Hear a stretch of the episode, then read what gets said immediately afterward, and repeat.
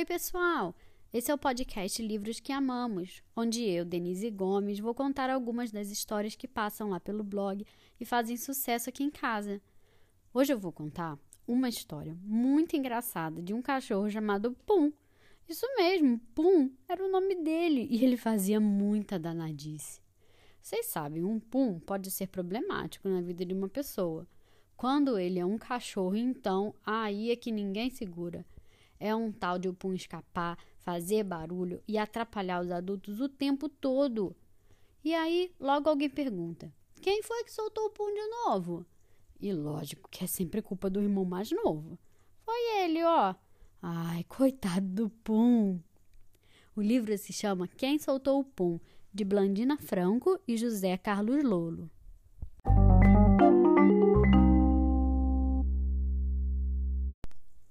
Meu melhor amigo é o Pum. Nada me deixa mais feliz do que soltar o Pum.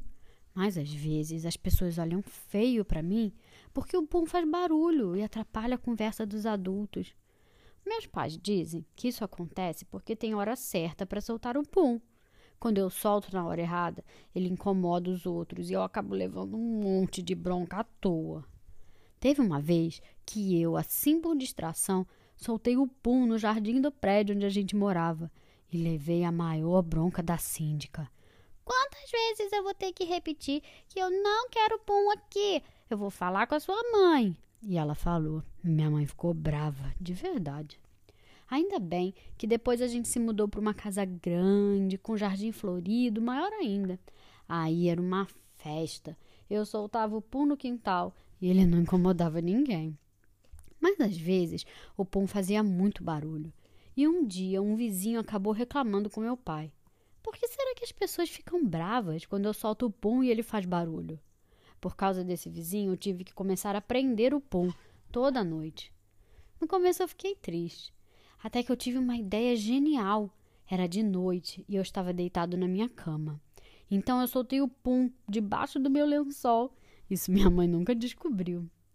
Teve também um dia que estava chovendo forte e eu fiquei um tempão prendendo o pum, mas uma hora eu não consegui mais segurar e soltei o pum na chuva.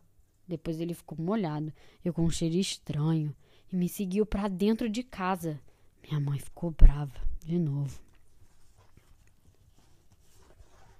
Em dia de festa, meu pai sempre pede para a gente prender o pum ele diz que soltar o pum em festa é falta de educação e incomoda os convidados.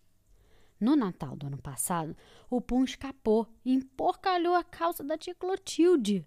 Aí meu pai veio e foi logo perguntando na frente de todo mundo: Quem foi que soltou o pum? E eu, que não sou bobo, disse que foi meu irmãozinho. Eu já estava cansado de passar vergonha e levar a culpa toda vez que o pum escapava. Depois, também não sei por que meu pai perguntou. Ele sabe muito bem que a primeira coisa que a tia Clotilde faz quando vem aqui em casa é soltar o pum. Aí ele fica em volta dela, fazendo maior barulho. E ela fica com cara de santa, dizendo que não foi ela. Mas ela não engana ninguém. Todo mundo sabe que é a tia Clotilde que solta o pum. E todo mundo sabe também que não dá pra gente prender o pum o tempo todo porque ele não gosta de ficar preso e acaba escapando, a gente querendo ou não. Eu acho todas essas broncas por causa do Pum uma grande injustiça. Tá certo que algumas vezes o Pum faz muito barulho e em outras ele fica fedido. Mas não é culpa minha, não é de propósito. Eu só não consigo segurar ele.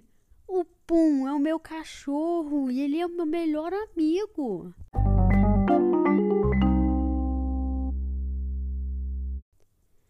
Aí, gostaram dessa história do Pum? Esse livro se chama Quem Soltou o Pum, de Blandina Franco e José Carlos Lolo, editado pela Companhia das Letrinhas. Se você gostou, compartilhe com seus amigos e siga a gente nas redes sociais.